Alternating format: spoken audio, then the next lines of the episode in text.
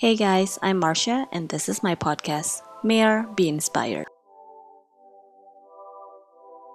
Terima kasih udah mau mendengarkan podcast ini. Di episode kali ini merupakan episode kelima, jadi feel free untuk mendengarkan episode-episode sebelumnya yang kayaknya nggak kalah menarik dan semoga memberikan inspirasi juga. Nah, di episode ini lumayan spesial karena ada dua tamu yang ikutan ngobrol-ngobrol dan mereka nggak lain adalah adik-adik saya sendiri, Kenny and Samuel Roring Pandey. Kali ini mereka akan share pengalaman dan perjuangan mereka menjalani latihan bulu tangkis secara intensif dari usia sangat muda karena mereka bercita-cita menjadi atlet bulu tangkis Indonesia yang bisa mewakili Indonesia di kejuaraan-kejuaraan bulu tangkis di dunia internasional. Walaupun sampai akhirnya mereka harus beralih jalur menjadi profesional muda di pekerjaan masing-masing yang sekarang, bulu tangkis tetap menjadi bagian besar dari hidup mereka. Dari gelar sarjana yang mereka raih sampai mendapatkan pekerjaan yang sekarang. Dan yang membuat episode ini agak spesial juga adalah episode ini akan dibagi menjadi dua part atau dua bagian. Jadi stay tune untuk part yang kedua di minggu depan. So, tanpa berlama-lama lagi, lagi, here's the fifth episode, part 1 of Mayor Be Inspired. Let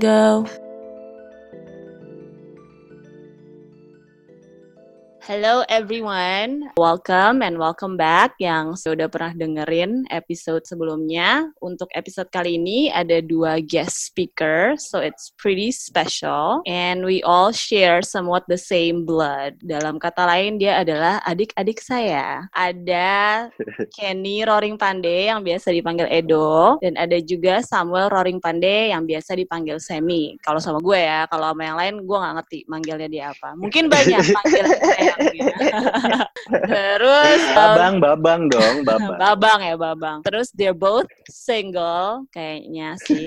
Dan mereka akan share pengalaman mereka menjalani latihan bulu tangkis dari kecil karena dulu cita-citanya kebetulan menjadi pemain bulu tangkis nasional Indonesia. Namun uh, karena satu dan lain hal, how mereka switch paths dari dunia olahraga dan sekarang jadi profesional muda di pekerjaan masing-masing. But before we go into details, sebelum lanjut lebih detail lagi, silahkan perkenalkan dulu diri masing-masing. Monggo. Ya, Babang. Semi, Semi. Oh ya, gue dulu ya. Iya. Halo, hai. Thank you, Pak. Udah diajak ke sini. Eh, kok ke sini? Diajak ke dalam podcastnya untuk berbagi cerita. Uh, nama gue Samuel Loring Pandey, tadi yang udah dikenalin sama Kak Caca. Gue biasa juga dipanggil Semi. Di sini gue bekerja sekarang di perusahaan distributor rokok. Gak perlu disebutin kali ya, Pak ya? terserah lu. Kali jarum ya, di... ketawa ya. Kali gue mau di Ya itu gue udah sebutin tadi. iya. Iya gue sekarang bekerja di Puji Tuhan di PT Jarum. Gue bekerja sebagai admin di bagian kendaraan, transportasi. Pekerjaan gue mencakup ya pasti kalau transportasi pasti mobil-mobil ya, kendaraan-kendaraan, terus juga ngurusin driver-drivernya, semua yang berhubungan kendaraan lah kebanyakan. Terus juga tagihan-tagihannya, semua servis-servis juga itu gue yang ngurusin. Ya, gue dulu juga kayak tadi Kak Caca bilang, sebenarnya gue dulu pengennya jadi atlet. Cuman mungkin Tuhan punya jalan lain, dan akhirnya gue sekarang bekerja menjadi karyawan swasta. Dulu gue juga sempat kuliah di uh, Universitas Trisakti. Puji Tuhannya sampai sarjana ya, walaupun dengan kerja keras dan susah payah. Gak ada yang nyangka juga. Iya, puji Tuhan ya. Lumayan gak ada yang nyangka juga gue bisa kuliah, apa bisa lulus. Itu ujian sarjana. sendiri, Sam? Puji Tuhan, puji sendiri, Kak. Kalau SMA gue jujur gue diwakilin kalau ujian. Karena waktu itu gue lagi pertandingan. Semoga ini gak ada, semoga ijazah lo gak dicabut ya. Enggak, enggak, jangan, jangan. Diakui kok sama negara. Itu aja sih olahraga. Gue paling hobi gue cuman bulu tangkis ya berhubungan dengan olahraga lah. Main golf sih biasa ya kan. Aja. luar biasa, luar biasa. Biasa main iya. golf di mana? Ada kayak di Pondok Indah, ya macam-macam lah ya. Oh, oke. Okay. Ya kayak Exmut Exmut gitu lah. Iya, iya, iya, iya, iya. Ya. ada lagi? Gue, gue, saudara gue. Ada yang mau di-share apa kayak fun fact atau cewek berapa atau gimana? Cewek puji Tuhannya belum ada nih kan, masih oh, belum dipertemukan. Hmm. Belum dikasih sama Tuhan. Mungkin hmm. ada tapi masih belum dipertemukan. Jadi ya. belum ketemu nih. Lo yakin ada. nih belum ketemu? Nih kalau nanti eh? ada yang udah berasa ketemu terus denger, lo yakin ini Agak lebih spesifik ya pertanyaannya. kan ya biar aman. okay, thanks Sam. Sekarang mungkin Edo boleh memperkenalkan diri. Oke, pertama-tama ya mau say thank you aja buat Kak Caca udah ngundang eh, gua sebagai adiknya padahal yang mungkin mau menceritakan beberapa perjalanan hidup kali ya sebagai mantan atlet nasional. Eh, perkenalkan nama gua Kenny Erlando Roring Pandey, biasa dipanggil Edo. Cuman di kantor aja dipanggilnya Kenny, di luaran pasti dipanggilnya Edo. Kalau mau dibilang sih kuliah sih ya sama sama Semi, kita selalu bareng dari SMP sampai kuliah pun barengan terus. Di Trisakti juga dan puji Tuhan eh, dikasih berkat yang luar biasa. Bisa sarjana S1 akuntansi dapat beasiswa juga di Trisakti. Itu juga karena bulu tangkis. Kalau bukan karena bulu tangkis kita juga nggak tahu masuk kuliahnya bagaimana ya kan? Benar. Nggak tahu lewat Bayarnya mana mahal guys, Trisakti bayar guys. iya bayarnya juga nggak tahu gimana jadi ya puji Tuhan dengan sangat sangat diberkati sama Tuhan bisa dapat tiba-tiba ya dipanggil sama Trisakti untuk wakilin Trisakti awalnya terus bisa tiba-tiba ditawarin beasiswa gitu. Kalau misalnya hobi pasti sih bulu tangkis lah masih sampai sekarang. Terus ya futsal, basket, golf sekarang ada hobi baru. Ini apa sih berdua? Yoi. Karena karena bareng karena pacar kakak gue sendiri sering main golf, sering diajak jadi hobi baru deh. Oh udah punya pacar ya Caca? Oh, udah dong. Oh, udah disebut. Oh, Udah. udah disebut. Puji puji Tuhan udah dipertemukan Semi. Iya. Ya. Iya, iya, Semoga Semi cepat Iya, iya. dipertemukan dan mungkin Edo udah ada pacar atau belum? Udah Oh, ketemu puji atau Tuhan, belum? belum. Oh, belum. Tapi udah dipertemukan. Belum. Puji Tuhan. Ya, Belum kata sampai saat ini. Jadi gini guys, ini berdua Iya, emang iya. dari kecil kan karena mereka seumur ya, ya kan, dua-duanya sama-sama lahir tahun 92. Dari kecil tuh udah, tapi sekolah nggak bareng lah ya waktu SD nggak bareng. SD doang. Mulai. SMP ya, mulai SMP Iya, bareng. sampai sampai kuliah sampai kerja oh iya gua kerjanya sama loh kebetulan di Teh Jarum juga awalnya GS tapi sekarang puji Tuhan dipindah ke tempat corporate communication eh, PT Jarum di event management yang ya kerjaannya bantu-bantu event khususnya eventnya Jarum Foundation itu kayak siap darling lah eh, best one lah ya gitu-gitu deh yang banyak iya. bisa di search kok di Jarum Foundation webnya Jarum Foundation aja Agak Iya. promosi ya. Tolong ini Promosi. nanti gue kasih invoice-nya ya nih di podcast. Anyways, ya tadi seperti yang udah dibilang mereka dari kecil emang selalu bareng-bareng. Latihan bulu tangkis mulai umur berapa sih pada? Gue 8 tahun tadi udah dihitung 8 tahun. Iya, gua gue gue tuh dari tadi nanya delapan. empat empat SD itu umur berapa ya? Pasti lu juga sama kak, sama gua ngitung kan, hitung gua lu 4 SD. Iya, gue nggak berapa nemu? Gue inget ya udah. Ntar gue pasti ada yang tahu. Mulai dari 4 SD dan mereka tuh ya bareng-bareng latihan di klub yang sama terus sampai SM, eh, SD beda sekolah terus SMP sampai kuliah sampai kerja di tempat yang sama. Gak bosen apa? Eh, gimana ya? Ya begitulah kak. Kenapa? Nggak Kenapa? tahu ya. Bisa dibaca sendiri aja ya. Oh. Dari suaranya bosan apa enggak? Ce- Kalau cewek tapi nggak pernah ada yang di share kan? Eh, Gua- Eh, dari oh gue gua tau gue tau. Iya jawabannya Dari tadi gini. gue juga udah mikir sih. Kenapa itu bakal dibahas kayaknya. gue tadi nggak kepikiran, cuman somehow jadi kepikiran. Jadi Mm-mm. cewek juga ada yang sama tapi untungnya nggak waktu bersamaan ya. untungnya.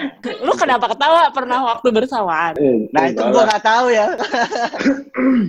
Kenapa gitu sih? Sampai ba Ada apa sampai ya? batuk tuh. Bikin kopi dulu bang, bikin kopi dulu bang. Oke, thank you perkenalannya. Ya, jadi hari ini kan kita pengen bahas nih tentang pengalaman kalian sebelumnya latihan. Mungkin di Indonesia kan bener-bener bulu tangkis tuh olahraga yang disorot lah, ya kan? Maksudnya karena memang yang ya sampai sekarang Paling masih berprestasi yang paling lah ya. berprestasi kan bulu tangkis gitu. Kira-kira kalian boleh share nggak dari kecil tuh? Pertama apa sih yang bikin suka sama bulu tangkis? Terus berapa lama latihannya? Terus jenjang yang pelatihannya seperti apa gitu? Kalau bisa di share, terserah deh boleh nimpalin satu sama lain aja. Mungkin Edo dulu kali itu, yang lebih mulai Iya. duluan daripada gue. Emang Ya, iya ya, jadi Edo sebenarnya iya Iya, betul. Edo duluan. Karena jadi sebenarnya kan Babang kan masuknya tuh mulai-mulainya tuh 4 SD. Nah, Hmm. kalau gua itu mulainya sebelum masuk kelas 3 SD. Nah, itu awalnya tuh sebenarnya tuh karena dulu papa sering main kan, main di gor gitu, ajak eh, main sama temen-temennya terus ajak main bulu tangkis gua juga. Nah, kadang-kadang gua masih sering nepok-nepok segala macam, lama-lama suka. Terus awalnya itu papa nyariin klub di gor itu juga, eh, punya klub apa enggak? Eh ternyata ada. Jadi ditawarin mau mau ikut enggak? Tuh, jadi kayak habis pulang sekolah eh, latihan aja. Awalnya gitu pas kelas 3 SD. Setelah itu ya udahlah makin lama makin suka latihan tiap hari, tiap sore. Terus gitu deh. Akhirnya Babang juga ngikut juga ya Bang. Gue juga lupa tuh cerita lu Lu cerita dulu dah Iya. yang awalnya lu gitu. Iya, kalau gue sih awal pertama itu gue nggak nggak suka badminton ya kak, karena kan dulu gue senangnya bola tuh, cuman Oh, iya, gue nggak ngasih karena dulu bola ya suka berantem lah, suka tawuran, jadi akhirnya udah deh nih ada Edo yang latihan bulu tangkis ngikutin. Nah, awalnya gue juga nggak mau udah latihan asal-asalan, cuma kok kayaknya gue kalah mulu nih ya kan. Hmm. Terus ya udah akhirnya gue pengen bisa doang awalnya, tapi lama-lama kok kayaknya kalau kalah nggak enak nih rasanya. Ya udah akhirnya kan latihan gimana caranya biar menang waktu itu. Sampai kita kelas 1 SMP itu dulu kita tes ke klub yang lebih besar ya PB Tangkas namanya. Nah itu latihan di situ gua tiga tahun latihan di situ. Terus gua masuk ke Platda Platda DKI Jakarta dulu. Tiga, tiga tahun gua di Platda DKI Jakarta juga sempat ngerasain yang namanya asrama, terus disiksa sebagai atlet seperti apa dan latihannya seperti apa. Itu sebenarnya bukan siksa sih, ya itu namanya proses ya kan. Kalau mau menjadi juara ya pasti kan proses latihannya juga harus lebih daripada yang lain untuk jadi juara ya kan. Nah, terus tiga tahun di Platda, Platdanya bubar, nggak tahu kenapa, mungkin karena masalah biaya dan lain-lain. Akhirnya gue kembali lagi ke Tangkas waktu itu. Nah, puji Tuhannya gue dikasih kesempatan tuh sama Tuhan dulu waktu udah latihan di Tangkas, juara-juara juga di nasional. Gue lupa waktu itu gue peringkat berapa, tapi Tuhan kasih kesempatan untuk seleksi nasional dan di Peringkat lima, Bang, Platnas. peringkat lima. Oh iya, peringkat lima gue gak sombong sih. Iya, dulu gue sempat Peringkat lima dikasih tuh Tuhan satu Indonesia, senasional. Satu Indonesia. Iya, Ya. satu Indonesia. Nah, dulu sempat seleksi pelatnas, gue cuma dua minggu. Gue nggak tahu kenapa, gue nggak betah aja gitu karena memang di pelatnas waktu itu gue fasilitasnya dapatnya yang ya kurang enak lah menurut gue. Tapi setelah gue laluin ya gue baru berpikir yang namanya kita balik lagi ke proses ya kan, nggak semuanya kita harus laluin dengan enak. Tapi kan ya kalau gue waktu itu bertahan sih ya mungkin eh, yang ada yang tahu. Tapi memang balik lagi ya ini kan jalannya Tuhan akhirnya seperti itu sih kalau dari cerita bulu tangkis dari gua ya waktu gua kecil sampai sekarang Ya, Nah. se- sebenarnya sih ini gua tam gua tambahin aja sih. Jadi sebenarnya tuh waktu kita kelas pas liburan kenaikan kelas 6 SD itu mau ke kelas 1 SMP itu kita sempat juga tuh Bang kan nyari sekolah yang mau oh iya terima mau nyes- menyesuaikan jadwal latihannya kita gitu. Kita tes di mana-mana segala macam. Akhirnya nemu lah tuh satu sekolah yang mengizinkan kita tuh kalau misalnya apa bisa pulang sekolah lebih cepat daripada yang lain. Yang lain pulang jam 3, kita pulangnya pas istirahat jam 12 tuh. Nah, itu sebenarnya Emang latihannya jam juga- berapa? latihannya itu jam 3. Nah, Hmm. karena kan udah di- eh, dipanggil tangkas dan disuruh latihan ke sana kan. Nah, sebenarnya ada ceritanya juga kita dipanggil di tangkas itu tuh jadi waktu ada pertandingan kan kalau apa ya, kalau bulu tangkis memang agak lebih lebih jelas sih dibanding olahraga lain. Jadi kalau di bulu tangkis itu kan ada ada kayak tingkatannya gitu. Pertama tuh lo kayak kecamatan dulu, terus nanti kan Jakarta Selatan, habis itu nanti masuk ke DKI, DKI terus wakilin di kejurnas gitu kan, Bang. iya betul Ah, jadi dulu itu waktu kita kecil, waktu masih pemula ya, pemula itu kita ikut jaksel, terus kita masuklah dan dilihat sama pelatih gitu. Namanya dulu Di tuh Tangkas. ah, ah, ditangkas sama pelatih tangkas Pak Beni. Dulu tuh tangkas tuh ya ini banget Salah lah di jaksel yang- tuh di ya. Jakarta Selatan tuh salah satu klub yang ter- terbaik lah gitu. Hmm. Nah, Sampai saat ini akhirnya ya puji ya tuh. nggak tangkas? Kalau jaksel iya, kalau Oh, jaksel iya.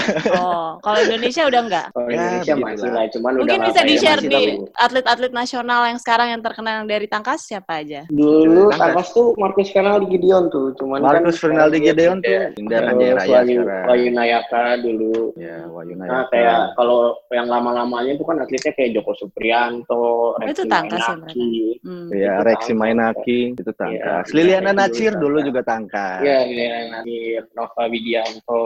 Nova itu Widianto. adalah jebolan-jebolan dari PB Tangkas sih. PB itu Persatuan Bulu Tangkis ya by the way, Kak. Thank you loh, Sam. Udah dijelasin. Iya. Pasti banyak yang nanya sih. Iya, iya kan. Maksudnya kan mereka nggak tahu ya kan. PB itu apa sih? PB itu kan Perkumpulan. Bulu Tangkis. Betul. Jadi tuh tangkas kayak kalau di Jaksel tuh Nomor kayak tim yang lah, nomor kalau di satunya lah ya. nomor Kalau di Jakarta Jakarta kalau dulu sih Tangkas DKI. salah satu tiga besar ya di, di DKI ya walaupun di Indonesia ya cuman kan sekarang karena mungkin ya nggak tahu kenapa ya mereka mengalami penurunan aja sih dari Hmm. segi prestasi juga atlet karena kan sekarang PB PB itu banyak yang udah besar kayak Jaya Raya, Eksis khususnya di Jakarta kan Nah, apalagi Dulu sih kan- zaman zamannya kita mah ya Jaya Raya sama tangkas aja lawan ya sebenarnya. Sebenarnya. Kalau dulu di Iya. Jakarta ya, cuma dua itu aja sih sebenarnya. Klub- Kalau sekarang jadi Klub-klub banyak. yang mm, Oke, terus Gitu. pas udah masuk Jadi memang jadi memang awalnya itu karena kita bagus di Jaksel diminta untuk ada satu pertandingan yang untuk ngumpulin semua gitu dari Jakarta Selatan, Pusat, Timur, Barat, Utara gitu dan itu mainnya grup dan kita tuh puji Tuhannya dipanggil berdua untuk wakilin Jakarta Selatan. Nah itu awalnya kayak begitu dari panggil kira sekalian lah mau nggak kamu latihan di sini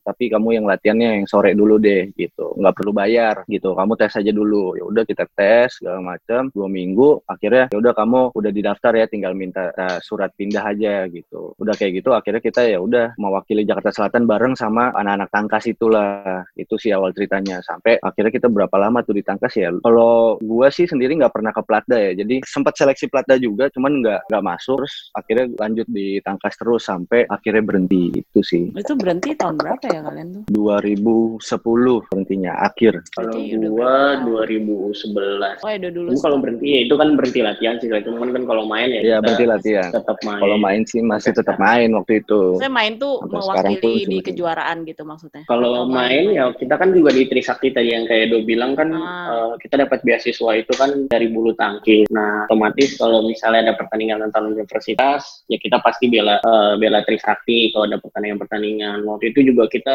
dari Trisakti itu salah satu universitas hebat ya. Dia ngirimin atlet-atletnya itu pertandingan sampai ke luar negeri, sempat ke Malaysia, banyak juga ke luar negeri lainnya waktu itu. Nah dari Trisakti juga waktu itu kita ya ada namanya Pomda itu olahraga mahasiswa. Sampai Pomnas juga puji Tuhannya gue pernah ikut untuk wakilin Trisakti puji Tuhannya juga ya salah satu hal-hal yang paling menyenangkan itu adalah ya pasti juaranya. Tapi kan di balik juaranya itu kan kalau kita balik ke universitasnya ya belajar ya tetap belajar gitu. Kita gimana gue sama Edo bisa nyesuaiinnya aja. Belajar SM ya. belajar Tapi belajar Jadi ini fun fact sedikit karena gue inget banget gue pulang dari Amerika kayaknya Edo masih eh pokoknya lagi liburan summer deh. Itu gue nggak pernah ya namanya seumur hidup ngeliat Edo belajar. Ini nggak tahu sih Semi. Cuman gue nggak pernah seumur hidup ngeliat Edo belajar gitu. Maksudnya karena kan yang tadi seperti kalian bilang kan, kalian tuh udah mulai intensif latihan dari kelas 1 SMP ya kan? Ya maksudnya lu Iya. latihan di PBS ke SD, terus pas SMP udah masuk tangkas. Jadi kan intensif pas mulai di situ. Jadi dari situ sampai entah kapan dan kebetulan gue kalau keluar terus pas lagi balik tuh ngeliat Edo belajar. Wah buka buku gitu di kamar belajar katanya ngerjain eh, tugas kuliah. Terus gue kayak oh lu bisa. terus ngambilnya gampang loh kayak lu Makanya gue kayak ya Iya, itu itu salut loh. Ini ah, mereka berdua ini sekolah tuh mungkin kayak nomor berapanya di pikiran mereka, tapi Iya. Oh, pas iya, kuliah bisa sarjana loh. Puji Tuhan. Mujizat kan Tuhan saya. Lu kalau beda sih atlet di Indonesia sama di luar negeri itu kan beda ya. Hmm. Kalau di Indonesia tuh lu jadi atlet ya bener-bener jadi atlet Jadi gitu. atlet, ya, lu nggak betul. bisa lu nggak bisa jadi eh, lu nggak bisa bagi bisa dua-duanya. Iya, lu nggak lu harus pilih gitu lu mau sekolah atau badminton gitu atau Hmm. bulu tangkis yang latihan itu memang bener-bener pagi siang sore gitu. Kayak Nah, apa sih latihannya buat- misalnya kayak dalam satu hari nih yang paling intens deh biar mungkin orang-orang juga ngeh gitu kayak "Kayaknya kenapa nggak bisa Kalau- nggak bisa dua-duanya Tapi Kalau mesti diceritain itu- dulu sih SMP itu gimana bang? Karena jadi awalnya itu SMP itu kita dari kelas 1 sampai kelas 3 itu kita masih latihan Latihannya tuh sore, sore aja. doang. Latihannya sore doang dan itu ibaratnya kalau ditangkas tuh masih dengan pelatih yang biasa gitu, yang levelnya rendah Hmm. gitu. Dan waktu itu kita pas sudah lulus kelas 3 SMP ya ibaratnya udah malah dengan umur segitu dikasih pilihan tuh. Lu mau Ya, sekolah lu lebih atau mau bulu tangkis nih sama orang tua kita masing-masing ya kan terus dengan ya sesuai dengan kata-kata lu sekolah itu di nomor urutan berapa ya dengan gampangnya kita berdua bilang ya bulu tangkis lah ya enggak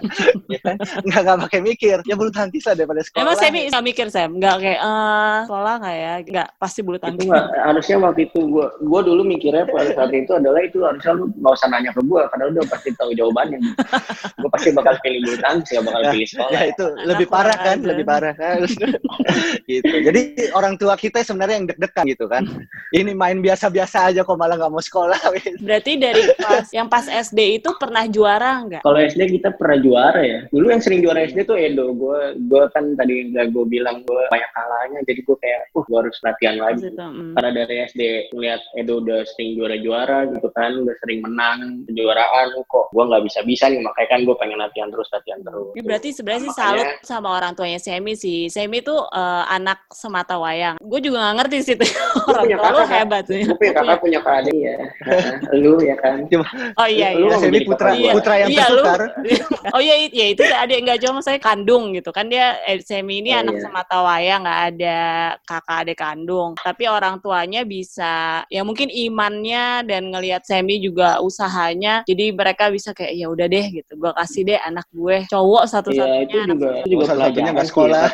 gue. buat Kenapa? orang tua itu ya kayak dulu tuh kayak orang tua gua sama Edo tuh pasti banyak banget lah ya orang-orang yang bilangin gitu ya kan Hmm. Eh, kayak lu mau jadi apa anak lu nggak sekolah gitu kan cuma main Buat minton main itu banyak banget deh pasti yang ngomongin gitu. Tapi hebatnya mereka itu ya mereka berdoa selalu dukung kita gitu. Apa pun keputusan kita dukung banget lah dari secara materi dari secara tenaga fisik apa pun tuh mereka dukung banget gitu. Dan itu yang buat kita jadi kayak gak bakal sia-siain gitu kepercayaan yang mereka udah kasih ke kita ya kan. Jadi kita juga nggak asal karena kita nggak mau sekolah kita milih bulu tangkis bukan berarti kita salah-salah untuk ya. Cuman karena ngindari sekolah nggak juga. Tapi ya kita mikirnya kayak eh, balasnya gimana ya Hmm. udah mereka udah kasih kepercayaan mereka udah dukung kita ya mau nggak mau kita juga ya mati-matian gitu loh nyampe ke jadi atlet nasional Boleh. Iya, kalau dipikir-pikir kan dulu waktu kita SMP itu kan habis pulang sekolah jam 12 gitu ya, kita makan siang, habis itu naik bus ke Kebun Jeruk, ya kan, turun naik bajai ke sampai ke Greenfield, Jakarta Barat. Terus sudah habis latihan capek-capek jam 7 malam, makan malam, habis itu pulang naik motor. Besok sekolah lagi pagi, gitu Hmm, terus iya. Sampai kelas 3 SMP dan ya akhirnya mungkin karena udah lihat-lihat perjuangannya kita juga ya, makanya mungkin dikasih ya mungkin merasa kita udah dewasa ya jadi dikasih pilihan lah, dikasih pilihan ya lu mau bulu tangkis mau seriusin bulu tangkis apa mendingan sekolah aja nih. Jadi emang perjuangan orang tua sih luar biasa sih. Dulu juga Semi juga pernah rasain yang udah capek-capek pulang latihan beli motor baru, motor barunya rusak. Malam-malam mesti dorong, mogok kan besokannya mesti sekolah lagi Besokannya mesti sekolah. Wah itu dulu Jadi ya perjuangan banyak, hebat luar biasa cerita juga. Perjuangan iya sih Hmm. perjuangan orang tua dan kita juga ya itu nggak bisa dilupain juga sih perjuangannya. Ya, pastilah. Terus latihannya gimana pas yang udah latihan? Kan kalau yang tadi sore aja tuh pas SMP, pas udah SMA berarti? Kalau kita. SMA itu kan puji Tuhannya masuk masuk Hmm. asrama di Tangkas tuh waktu itu. Awalnya enggak sih ya, awalnya kita ngekos ya, awalnya kita Hmm. ngekos terus eh, ya prestasi prestasi juara di kejuaraan kejuaraan nasional ya dapat fasilitas untuk masuk asrama. Itu kita pagi itu pasti kita latihan jam 6 pagi itu udah mulai latihan. Itu dari 6 pagi sampai 9 ya tergantung pelatihnya ya. Mau nyiksa kita seperti apa, mau latihan fisik, mau latihan teknik, ya itu terserah dia gitu. 6 sampai 9 kita latihan di lapangan badminton. Nah, siang itu Biasanya siang tambahan. paling cuma 2 jam, 3 jam itu kita masuk ke ruang gym gitu. Fitness, ada programnya sendiri dari pelatih. Selain fitness juga ada ya tambahan-tambahan kecil lah program dari pelatih juga. Terus sekitar 2 jaman. Nah, sore setelah itu kita latihan sore itu jam 5. Nah, jam 5 ya terserah kita mau sampai jam berapa. Tapi biasanya Ki, kalau program dari pelatih itu selesai-selesai jam 8 sampai jam 9-an ya itu udah paling lama lah. Sisanya kalau kita mau tambahan sendiri ya bisa. Terus Hmm. terus tiap hari. Kalau hari Sabtu Sampai Minggu hari Sabtu. Minggu Sabtu sebenarnya libur. setengah Oh, Sabtu hari. sore.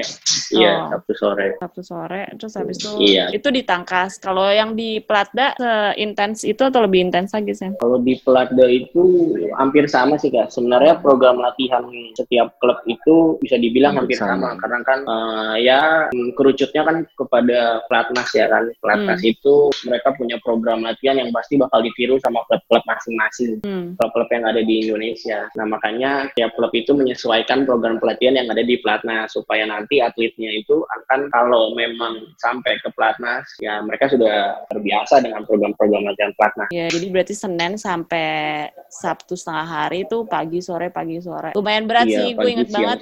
Kalau Edo tuh pernah. Lu kan pernah latihan badminton ya kan kak? Iya. Tapi kan gue pilih sekolah. Iya, bedanya kita di situ. Beda kita di situ. Karena itu pertanyaan yang sama. Jadi pas Edo ditanya, gue masuk SMA ya, mau masuk SMA, Edo mau masuk SMP. Itu mungkin karena papa tuh kayak harus adil gitu. Mungkin dia juga tahu jawaban gue apa. Jadi walaupun jadi karena harus adil ya ditanya dua-duanya gitu. Ini karena dua-duanya sambil masih latihan bulu tangkis kan. Terus Edo ditanya langsung jawabnya langsung cepet kayak, oh ya bulu tangkis lah nggak mau sekolah gitu. Terus gue kayak dalam hati, oh gila nggak mau jadi apa nggak sekolah. Nah itu yang- itu sebenarnya juga pertanyaan yang jadi beban buat Ya, kita ya do ya. Iya set waktu itu sih enggak. Waktu Cuman kan enggak, setelah cuman- kita jalanin badminton ya kan latihan-latihan itu itu yang kayak buat kita ini Semangat kalau ya. dipikir-pikir kita nggak sekolah juga ya kan ya Hmm. udahlah mau jadi apa lagi kalau nggak jadi atlet nasional. Ya, that's Itu jadi nice. pacuan buat kita sih pertanyaan-pertanyaan yang memojokkan. Oke, okay, thank you sharing perjalanannya udah diceritakan. Dari perjalanan itu pasti ada dong momen-momen berkesan, baik yang mungkin nggak paling disukain atau difavoritin sampai yang terfavorit tadi mungkin kayak momen-momen juara atau ada momen-momen yang lainnya. Kira-kira bisa share nggak yang mana yang mungkin yang paling ngeselin dulu, terus sama yang paling favorit dari perjalanan bulu tangkis kalian? Lu aja dulu bang. Kalau gua momen paling ngeselin yang pasti kalah ya. Kalau kalah tuh dulu gue pernah kalah waktu kecil kalau udah kalah nangis. Iya tuh.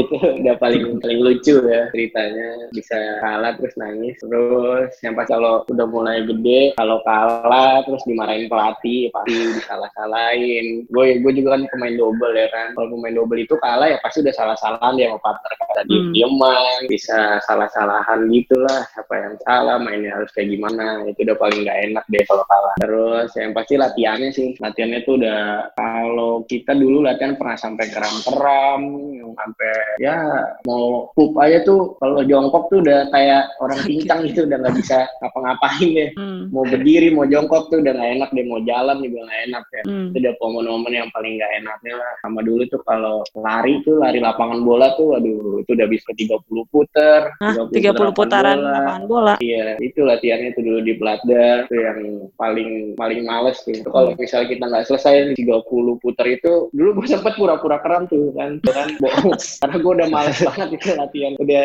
kayak bete banget terus muterin 30 ya kan. Terus akhirnya gue belaga-belaga ya kram. Aduh duh sakit sakit sakit. Eh banyak yang ngikutin kan temen-temen gue akhirnya dikasih sama pelatihnya itu kalau nggak kelar tambahan drilling smash 200 bola. Aduh langsung deh gue udah nggak pura-pura lagi. Mau nggak mau udah selesai selesai itu yang hal-hal lucu yang paling ya bisa dibilang ngeselin lah buat gue hmm. Jadi kita kan juga di asrama tuh kan ketemu tiap hari sama teman-teman ya pasti kita juga atur siasat gitu ini gimana nih besok lari ya kan biar enggak biar enggak selesai gimana nih caranya. Sempat waktu itu juga lucu ya ada kita lucu kayak kita kan lari hmm. lari pagi-pagi ternyata hujan. Wah kita udah seneng banget ya kan nggak bakal lari. Eh tahunya lari lu sampai hujan sambil hujan-hujanan tetap 30 meter. Wow luar biasa nih pelatih gue emang.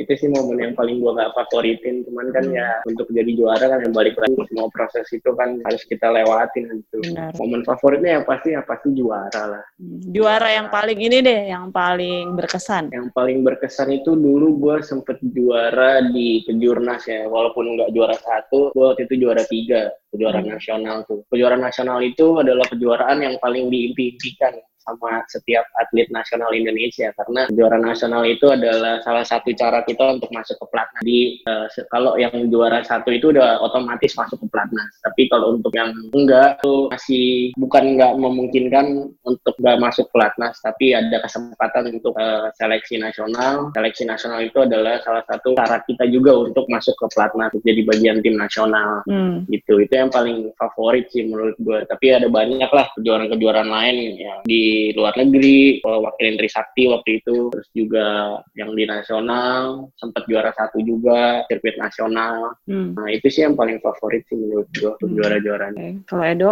Kalau gue momen yang tidak mengenakan sih sebenarnya ya satu sih pasti kalah ya. Maksudnya hmm. itu malah jadi apa ya? Jadi oh gini tuh kalah rasanya. Karena kan ya dulu kan saya kan orangnya emosian ya.